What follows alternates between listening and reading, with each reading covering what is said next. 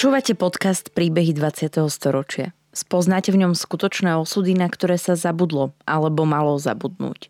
Postbelum a aktuality SK nezabúdajú. Vďaka konkrétnym príbehom sa dozviete, akým osudovým dilemám museli naši rodičia, starí rodičia, prarodičia čeliť. Postavení sme tak pred otázku, ako by sme sa v podobných situáciách zachovali my. Rozprávači príbehov 20. storočia rýchlo odchádzajú. Ich spomienky sú dôležité nielen pre nás, ale aj pre naše deti a ďalšie generácie, ktoré už nebudú mať možnosť sa s nimi osobne stretnúť.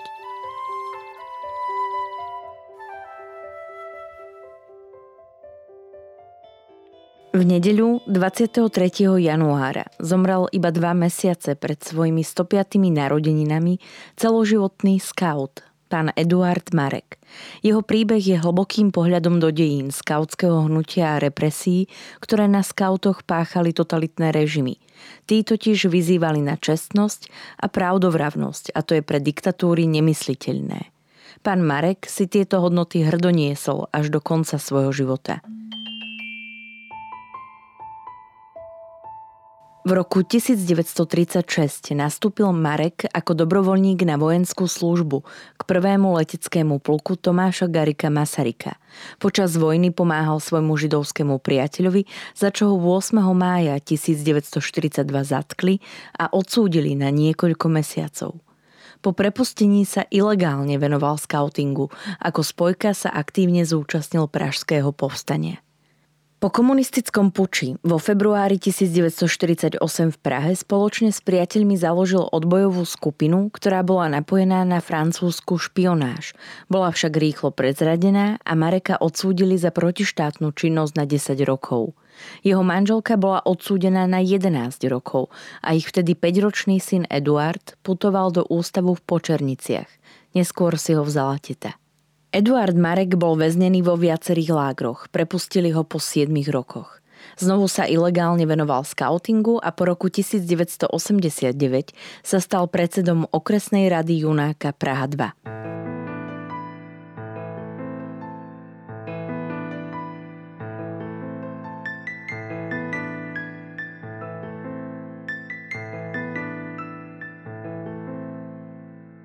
Jeho otec Antonín sa do Prahy pristahoval z Lipnice, kde mal kováčskú živnosť a v Prahe sa zaoberal sprostredkovávaním realít.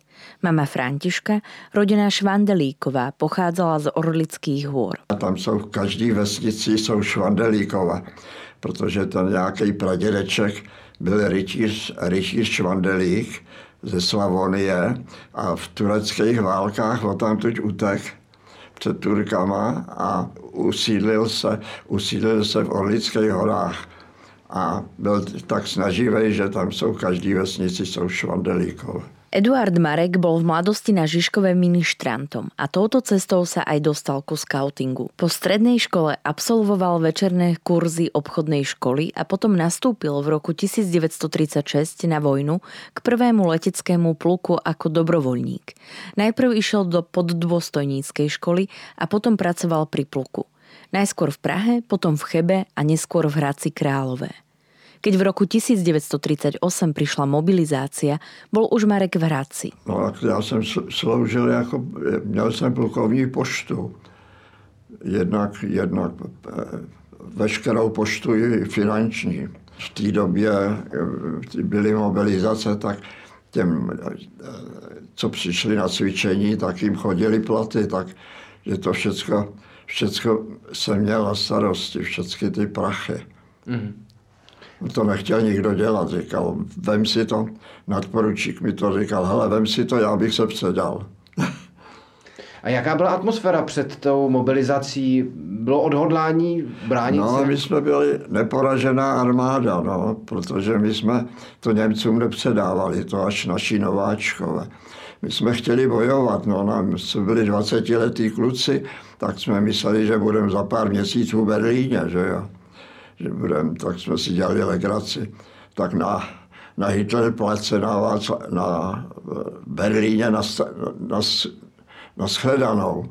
No, ovšem naše velení věděli, o co jde, že už, že už je zlé, protože na západě už, už, už, nás, už, nás, už nás dali, protože se nech, nechtěli, nech, nechtěli nic dělat. Mysleli si, že no tak on, nebyli na to připravený. Ono si nikdo ne, nepomyslel, že nějaký Hitler se vrhne na celý svět.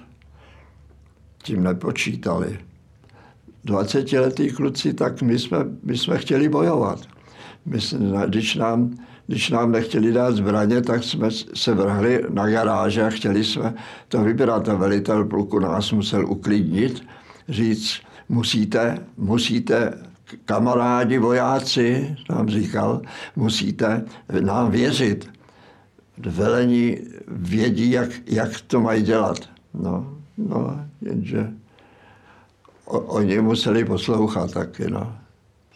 Museli počkat, až na to bude vhodná chvíle. On prostě nebyl ještě čas, mm-hmm. aby, byli, aby si mohli něco dovolit. Já si myslím, že, že tenkrát, kdyby to někdo říká, že se mělo hned začít, ale já si myslím, že ne. Mm-hmm. Naše letadla, eh, my jsme mysleli, jaký máme rychlý letadla a když přiletěli německý bombardáky, tak ty, ty bombardáky proti tím našim stíhačkám, to, to byla rychlost proti tomu. Jsme říkali, no tak pak jsme teprve viděli, Hmm. Takže by jsme to bývali stejně. Stejně by oni by nás bývali tady splanírovali celou Prahu. Politici vědí, kdy mají začít a kdy ne. No. A vojáci hlavně, to vedení vojenský. Ponížení to bylo. No, no ale já si, se sám domnívám, že, že to bylo v pořádku, že to, že to, ne, že to nezačal. Protože byli připraveni nás zničit tady. Jím to bylo jedno. Po demobilizácii Marek obnovil realitnú kanceláriu, ktorá rodine poskytovala obživu už za prvej republiky. Tatínek byl takový, takový dobrodinec, protože měl jednak, když měl tu realitní kancelář, tak se znal, znal s, s, s žižkovskýma židama, takže ty byli na tom, potřebovali zase jeho pomoc. Tak se staral o ty židy, žižkovský, a já jsem potom jako pokračoval. Když jsem se vrátil, tak eh, moje jako skautská křesťanská povinnost byla pomáhat tam, kde je potřeba.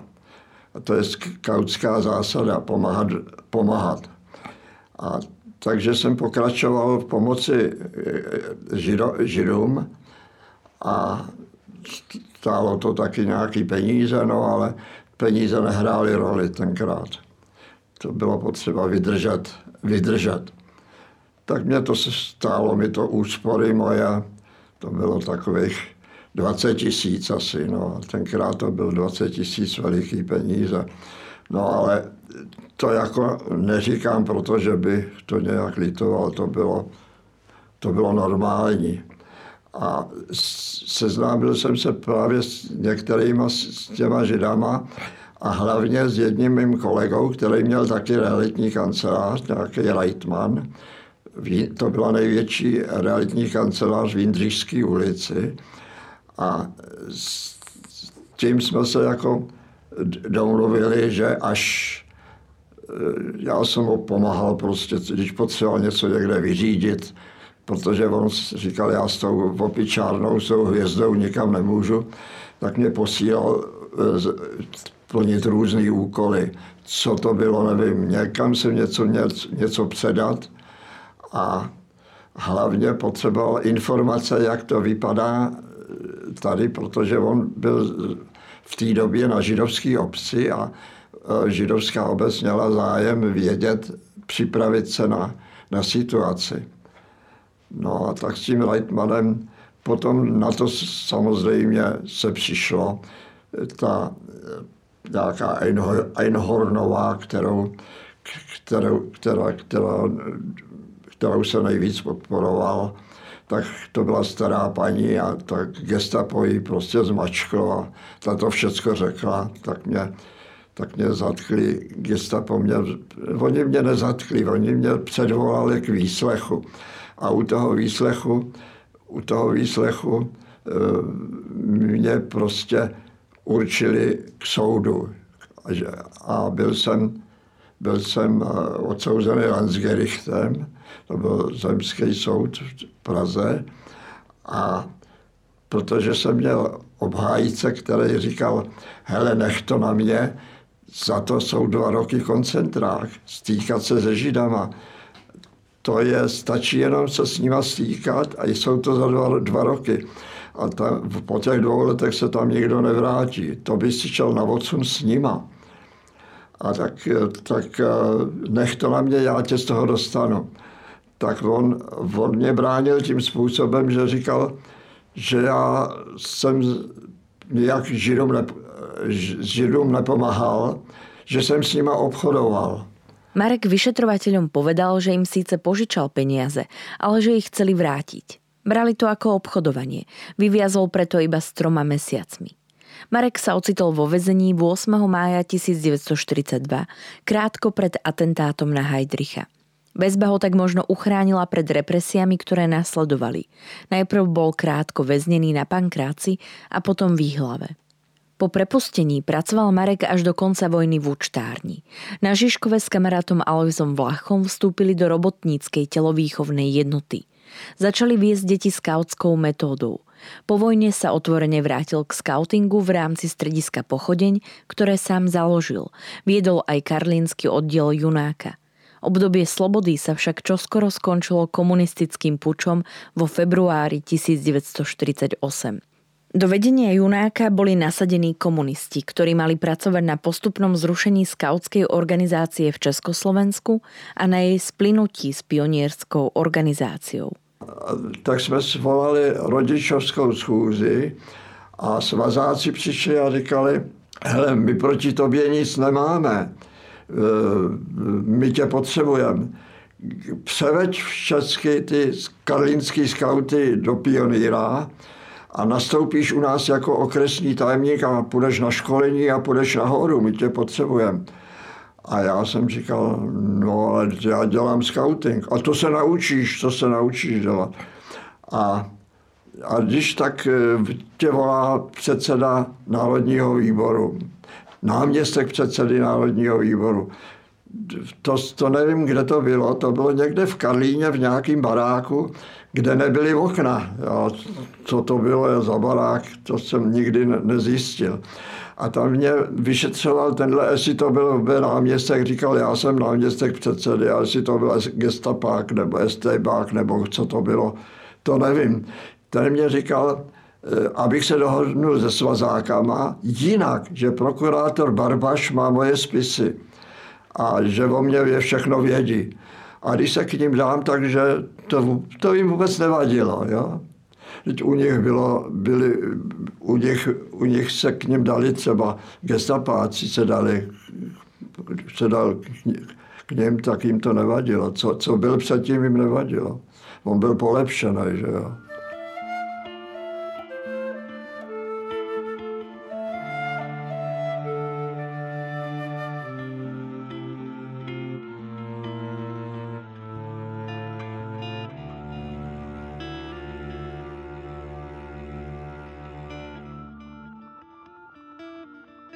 Skautov komunisti hneď nerozpustili, ale strážili. Čoskoro sa však aj toto oklieštené fungovanie skončilo a Marekovi zakázali prácu s mládežou. Spoločne s priateľmi sa rozhodol založiť odbojovú skupinu. Nazvali ju doktor Edward Beneš. A byli jsme napojení, byli jsme napojení na sla, Slachovú skupinu Mosteckou a s, s to, tou slachovou skupinou jsme měli pomáhat při přecházení hrani, přes hranice. A ten slach právě, to, to, ta mostecká skupina převedla to, to, tu rodinu k kancléře Smutného, prezidenta Beneše, jeho, jeho toho ta, ta, kancléře. Ale on, to, on zůstal dál ještě za Gotwalda. Ještě za Gotwalda až v roce začátkem 49. Teprve ho převezli přes hranice. A my jsme čeka, čekali, že bude pokračovat další. A mezi tím, protože jsme protože jsme s nima sice byli ve styku, ale přitom jsme byli ve styku ilegální skupinou eh, francouzskou. Jeho rezident byl Pekelský a ten Pekelský nám sem poslal agenta, nějakého lederera, kterého jsme tady ukrajovali. Hlavně byl u mě v bytě nejvíc. A to pak prasklo, pak nás přitom nás pozatýkali. Takže už jsme víc, víc už žádný, žádná akce už potom se nakonala. Marek sa najprv ocitol v Bartolomejskej ulici a potom ho previezli na Pankrác. Pri vyšetrovaní tvrdil, že Lederera síce pozná, ale že nevie, že je agent. Ten Lederer byl kdysi na Žižchově. To byl Žižchovák, tak já ho znal jako kluka a on potom utek do Francie a tam, tam přednášel v rozhlase za, za, za okupace. No, jenže tam ho, tam ho pak získali pro, pro špionáž. Francúzsky agent Lederer prespal u viacerých členov skupiny a všetkých pozatvárali. Marek bol zo skupiny zatknutý posledný, takže ho vyšetrovatelia ani nebyli. Všech, všech 20 už měli po výslechu, tak oni je mlátili hadicema přes nohy, leželi, na, položili je na lavice a mlátili je toho, ten Langhammer mi to vyprávěl, já jsem na tobě všechno řekl, já oni mě mlátili, nezlob se na mě, já to zapřu u soudu. Oni mě mlátili hadicema přes nohy. Tak, takže že mě, mě nebyli vůbec. Mě jenom říkali, no tak my to všechno víme tady na vás a, a tak, tak to jenom podepište, že to, že to my to víme všechno. Já jsem říkal, ale to nepodepíšu, já nic takového, já jsem, nic, nic takového není pravda.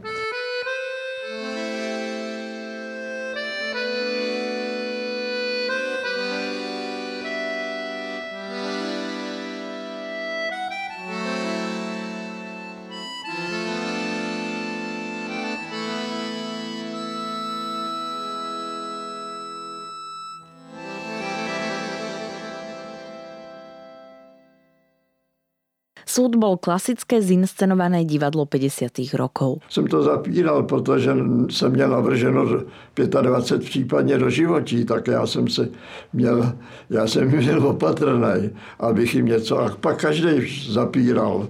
Nakonec eh, tam dali větu, eh, já jsem byl odsouzený za to, co tam dopsali. Lederer vím, že u mě přespal.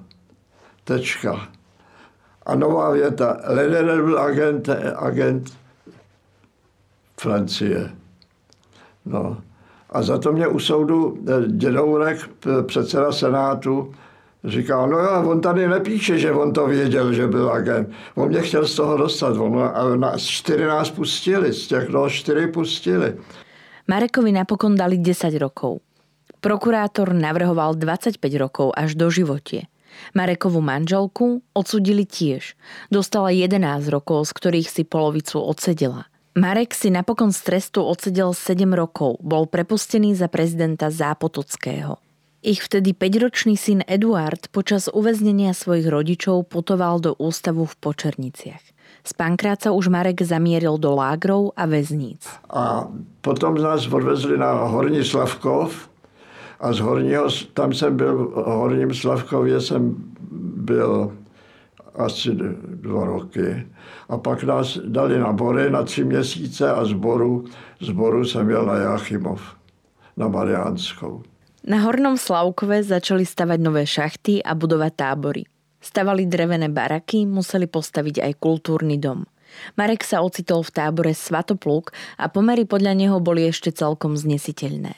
Ale pak odsud jsem se dostal potom na, ten, na to Mariánskou a tam to bola hruzovláda. Tam jsem šel z korekce do korekce. Ešte predtým však Marek strávil 3 mesiace vo väznici Bory, na ktorú spomína ako na strašnú, aj keď nemuseli pracovať. Bory, ale, ale to asi proto, že to působilo příšerně. To je, to je věznice do, do hvězdy, a v prostředku, v prostředku pouštěli rádio, nebo televizi, nebo to bylo prostě eh, pouštěli to. A ono se to tak rozléhalo, že to bylo tak, tak příšerný. to, to, jak se to rozlihalo, ten zvuk z těch, z těch, těch částech, ty budovy, že to na mě působilo nejhůř. A pak, že jsem tam byl zavřený s vrahem jedním na celý. Ono je celá, celý byli pro jednoho a byli jsme tam tři, tři na, každý, na každý celé tři. A ten jeden byl vrah, ten zabil manželku, pak se dal ke sesáku, pak se dal ke, ke gestapu, ten se dal ke všemu. Ten nás tam, ten nás tam tejral. My jsme, protože tam byla jedna postel a my, on spal na posteli jako dohlížitel a my jsme leželi na zemi. A já jsem si ustlal, ustlal dvě deky a mezi to, jako na vojně, mezi tím jsem si dal prostěradlo, aby mě to drželo teplo, že jo. A zavázal jsem si to dole, dole přes nohy. A on říkal, že se to takhle nebude, že to musím rozvalit. A já jsem říkal, vyběhe, teď, to, teď by mě bylo zima, já potřebuji se zabalit.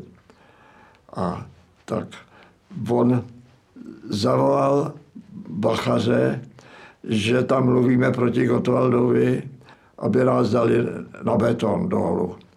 A my jsme říkali, my na ten beton chceme, je nás tam na ten beton, dejte, my s takovým rozšťákem tady nebudem. A tak ten velitel ještě se choval slušně, ten bachař, jo. Ten říká, to je dohlížitel, vy ho budete respektovat a žádný extra tady nebude, budete ležet všechny na zemi. Tak on si tam vykoledoval, že ležel taky na zemi.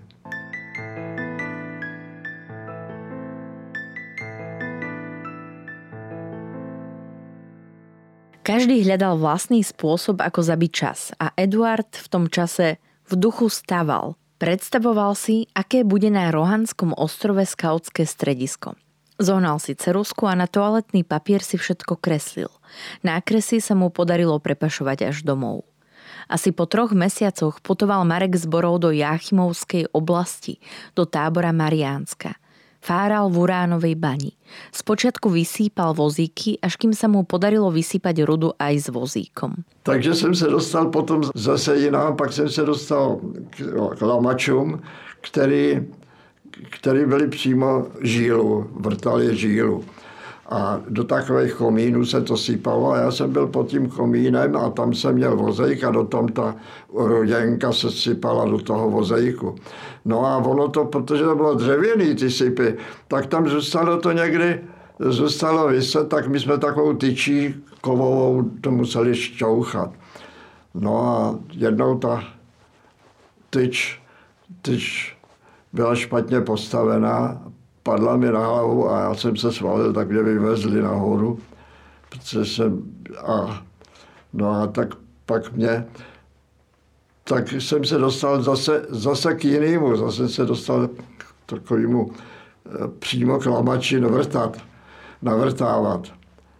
No a no, různé práce. Pak jsem se dostal do třídírny rudy, tam se to, to svinstvo hrabalo rukama, a to je pravý, do 20 cm to působí nejvíc.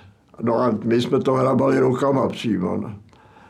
A to se třídilo do bedniček a ty bedničky se dávaly do vozu a odváželo se to. Mukli sa snažili miešať rudu s kameňmi tak, aby debnička síce prešla kontrolou, ale zároveň obsahovala rudy čo najmenej. Materiál potom putoval do Sovietskeho zväzu. Každý týždeň dva vlaky, čo bolo obrovské množstvo. Uchne, uchne, еще разик, еще раз.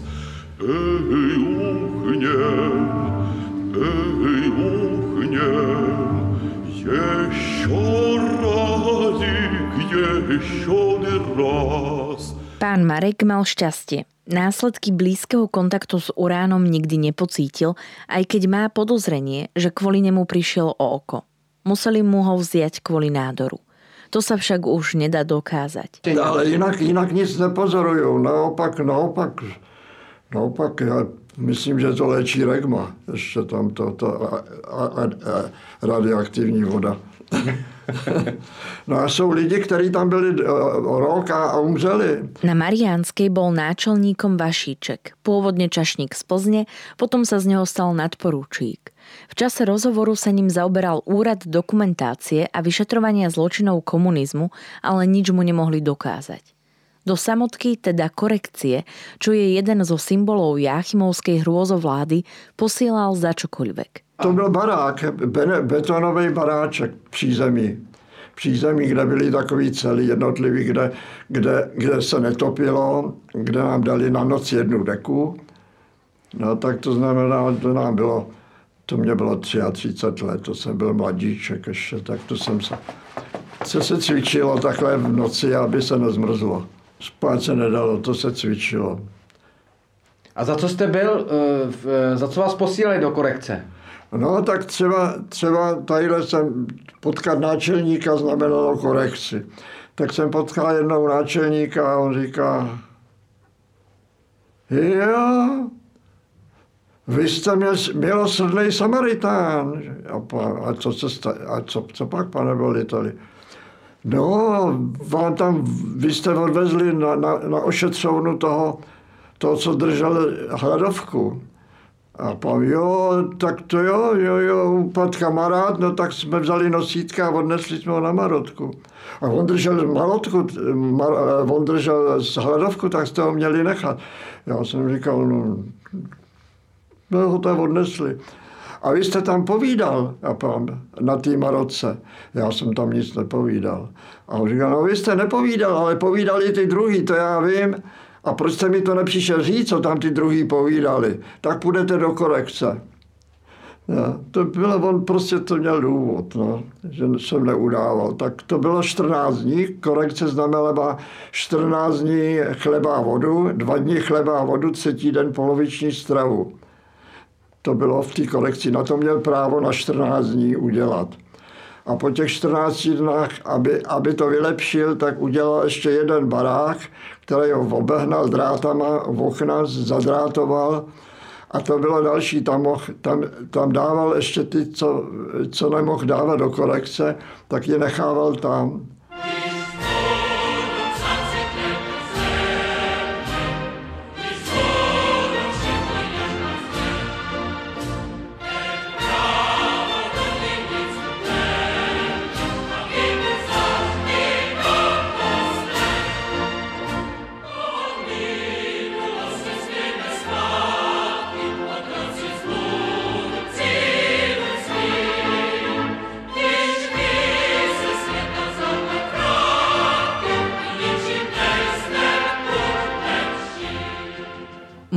Sa však snažili táborovému režimu v rámci možností vzdorovať. Napríklad udržiavali skautské tradície. No a tam jsme měli skautský oddíl a e, byli jsme na jednom baráku a kluci přišli a říkali, hele, ten Morávek, se jmenoval Morávek, ten Morávek, to je, to je, to, to je, to je jejich. Bonzák. Bonzák. A já jsem říkal, no neblbni, Tak jsem za ním šel a říkám, hele, tak jestli, na, jestli nás chceš prásknout, tak nás prásní rovnou, na co čekáš. A, a, a on, já jsem to vždycky dělal takhle na ostro, protože ono se mi to vždycky vyplatilo. A tak, no a on říká, já jsem býval taky scout já scouty nikdy neudám. Přijímali jsme taky tam jednoho do, do, do oddílu, nováčka. Skládali a skládal slib to, je to možná se někde čet, jo. Někde to je v těch, v těch pamětech.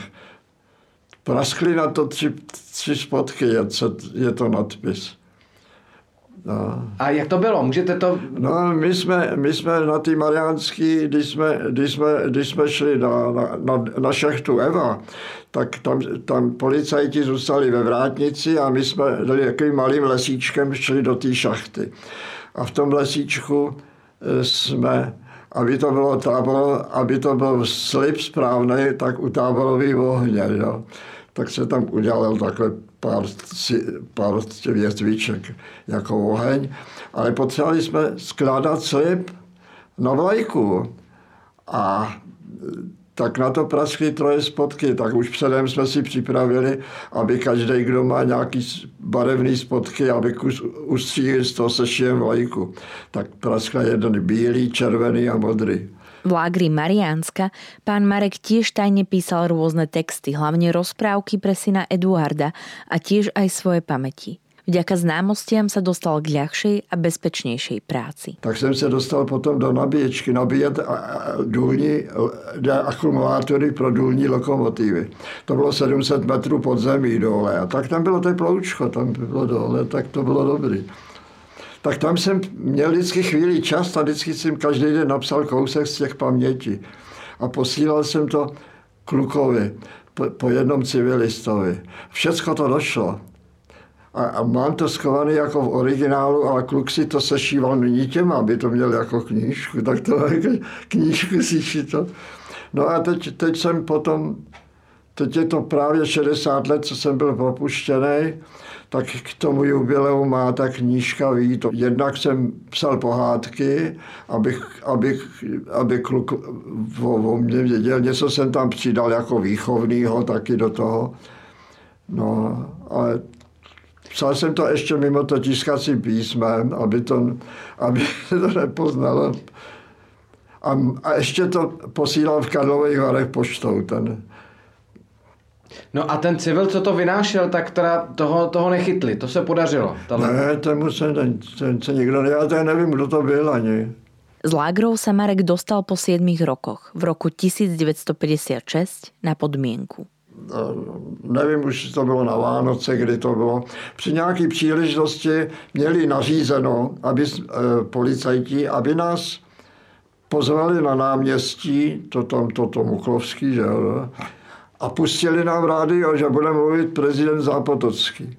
On mluvil, říkal, byli zaví... no, my jsme byli zločinci, ne jsme nebyli politický, my jsme byli zločinci, my jsme chtěli vyvraždit celý národ. A tak takže a on prvně říkal, měl, máme politický vězně, který si někteří neměli zasloužit vůbec nic, ale určitě ne tolik, co zostali. Tak teď budeme je podmínečně propouštět. Tak neudělal amnestii, ale udělal podmíněný propuštění. Tak na to dostal náčelník nařízeno, že nám musí dát doporučení. To, co ho neptali, to, to si nedovolil zase protestovat.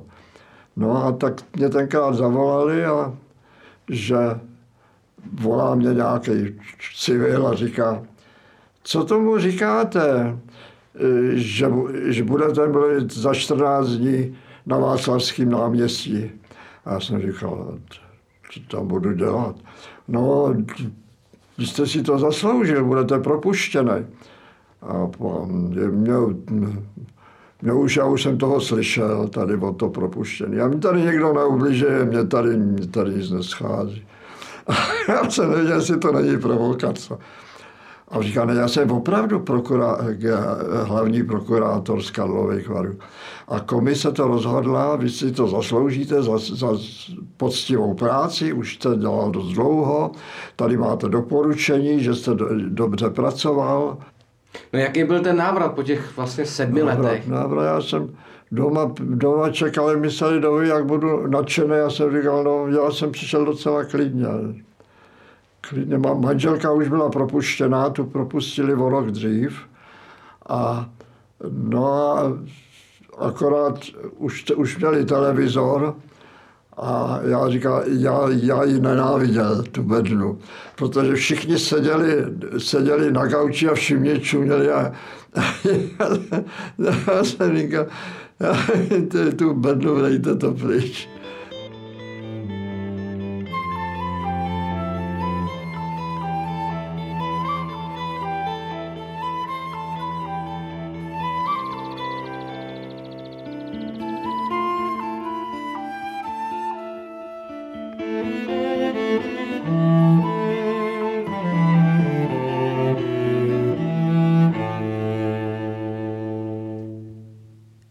Eduard bol v čase jeho návratu už veľký. 12-ročný chlapec zakončil základnú, teda v tom čase obecnú školu.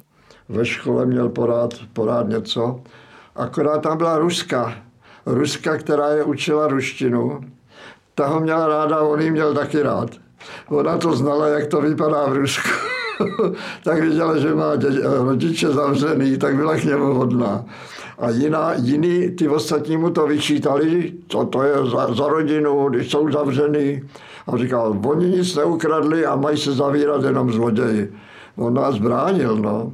Takže měl zle, on, tu, on školu nenáviděl. Pak k němu se nechovali hezky. Pán Eduard dostal možnosť vybrať si zamestnanie. Buď stavba, alebo bane. Bani už mal dosť, tak išiel na stavbu. Urobil si aj murársky výučný list. Útočisko našiel v pražskom stavebnom podniku Neskôr pracoval ako riaditeľ vysokoškolských internátov a nakoniec sa vrátil do stavebníctva. Opäť sa venoval skautingu, aj keď ilegálne. Vďaka Pražskej jari a uvoľnenej atmosfére roku 1968 nastala možnosť obnoviť skautskú organizáciu. Eduard Marek sa nevrátil do karlínskej organizácie, ale pracoval na vytvorení nového oddielu Praha 2. Patril k nim aj Jaroslav Foglar, autor legendárnych rýchlych šípov. Nálada bola veľmi načenecká a Eduard hovorí, že v každej kancelárii na Národnom výbore bola skautská vlajočka. No, tak to bylo, to bylo výborný, protože eh, oni nevěděli, co se děje a to všude to vedli komunisti sice, ale, ale oni nevěděli, co, co a jak, tak předseda Národního výboru, nebo star, předsed, to byl předseda na tenkrát Národní výbory, Kle, Voj, Vojta na Praze 2. A to říkal, náčelníku, eh, potře, chceš, chceš nějaký peníze? Já jsem říkal, na co? No, já tady, já tady mám dva miliony a já to dám, když nechce, nech, tak já to dám fotbalistům. A jsem říkal, a co s tím, my jsme nikdy nic nedostali od skauti. A říkal, no, pak jsem říkal, no jo, takže bych koupil klukům, klukům stany a spacáky aby to nemuseli rodiče. No, to, to co bude štít, tak, tak dojdi za, za Němcem, to byl vedoucí uh, finančního referátu, bratr, soudruh Němec, dojdi za ním a ti dá nějaký peníze. Ano, tak já jsem za ním šel. Jo, on mě říkal, Vojta, že tady máš, uh, co by si chtěl, co bych si chtěl. Já jsem říkal, no já bych stany, stany a to, no, tak, tak mě dali 180 tisíc. To byly prachy. A povedal, a ten pianýrům bych musel taky něco dát. A ten bych nejradši nedal nic. Napokon však niečo dostali aj pionieri, veď deti za nič nemohli. Po okupácii v auguste 1968 sa začal stupňovať normalizačný tlak. Nestačil už len dohľad komunistov. Začali sa konať zlučovacie schôdze a hľadali sa akékoľvek zámienky pre zrušenie existujúcich skautských oddielov.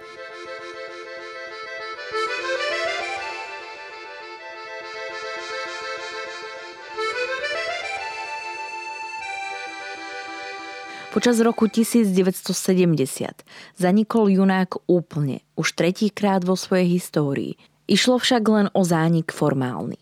Načenie a masové hnutie v roku 1968 sa nedalo zničiť škrtom pera. Skautovalo sa buď ilegálne, alebo skauti vstúpili do organizácií typu Zvezarm alebo turistických oddielov.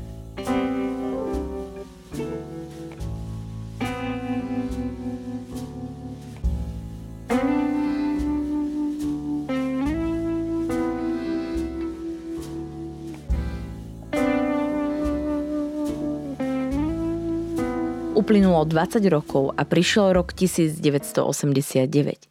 Všetko nasvedčovalo tomu, že režim musí čoskoro padnúť. Keďže bývalí skauti boli v stálom kontakte, okamžite sa zaktivizovali a svojim dielom prispeli k obrode spoločnosti, tak ako vždy. Eduard Marek, ktorého skautské meno je Hrozníš, po revolúcii aktívne prispel k opätovnému rozkvetu skautskej organizácie. Je skoro neuveriteľné, že viedol skautov vo všetkých dobách histórie Junáka.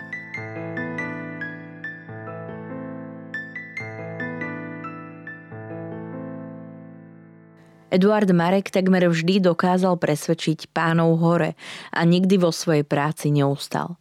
K svojmu poslaniu navyše pristupoval s pokorou. O to viac je potrebné si ho a jeho skautské dielo a mravný odkaz vážiť. Pro mě je celoživotní práce scouting. Tak já bych jim přál, aby, aby to vydrželi s těma mladejma. A přestože se říká, že jako to není ono, tak přesto nás přibývá, už je nás přes 50 tisíc zase. A zase přibyli 2000 tenhle rok. Rozhovor v júni 2016 nahral Martin Kroupa. Príbehy 20. storočia v Postbelom zaznamenávame, aby sme o ne neprišli, aj keď tu už s nami ich rozprávači nebudú. Aby sme nezabudli na hrôzy, ktorým boli vystavení a dôležité okamihy našej histórie, ktorá dnes býva často spochybňovaná a pre mnohých je neznáma. Podporte našu prácu aj vy pravidelným finančným príspevkom na www.postbelum.sk. Ďakujeme. Podcastom vás prevádzala Sandra Polovková a spolupracoval na ňom Marian Jaslovský.